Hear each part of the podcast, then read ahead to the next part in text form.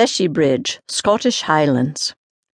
The sickle moon, an orange scythe over the farmlands of Feshie sliced the starry sky as the lovers below quarrelled. The pair sat beneath a rowan tree on a knoll above the MacLaren farm overlooking the Feshie Valley. These patchwork farms and furrowed fields met river and stones bordered by stands of ancient Caledonia pine forests.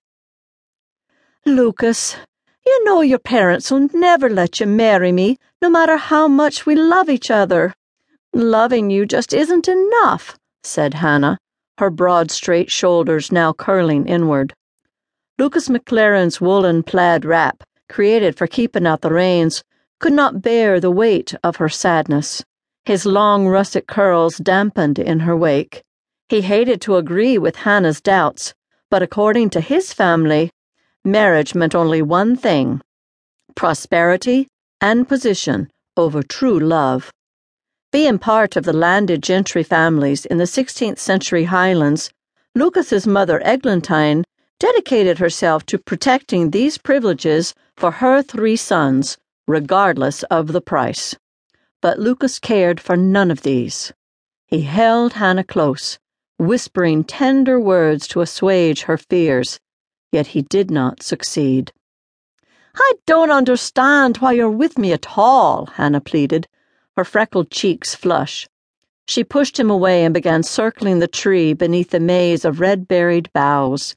Normally, its branches offered Hannah sanctuary, but not today. Her thick auburn braid swung back and forth like a pendulum. By the flames of St. Bridget, you're landed gentry.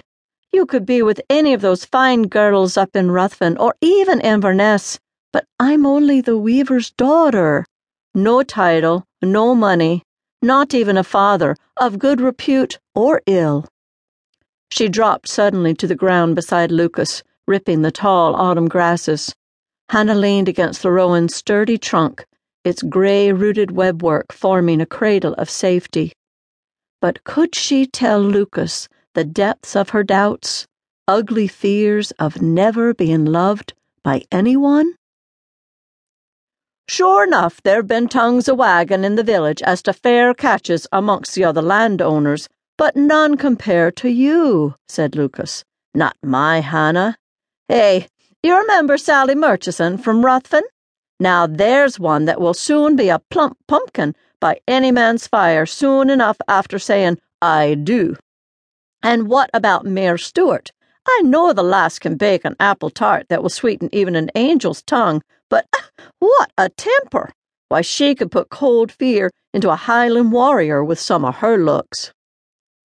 The smile began to emerge before Hannah knew of its existence, smoothing the lines of her worried face into the vibrant woman Lukas loved. Ah, but Hannah, said Lukas, taking her hands in his. Don't you know, lass, you're after my very soul. Why, your eyes are as green as the Caledonia white pines, while your laughter. He released his grip, then reared back with arms outstretched.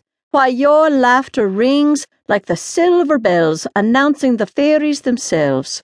So how could I not love you? She felt foolish now.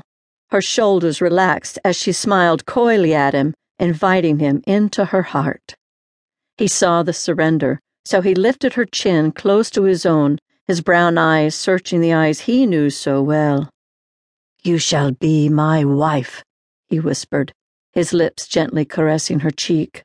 I swear it. He kissed her deeply now, sealing his resolve. The two meandered down the hill, arm in arm, cocooned from the world, if just for one night. The lovers did not see the rowan branches quiver in farewell. Slender golden fingers emerged from the tree, followed by a lithe greenish gold form draped in pastel spider silks, which flowed between the tunneled bark. Lavender eyes, framed by wisps of white hair, watched the pair until they disappeared from view. Later, little one, later.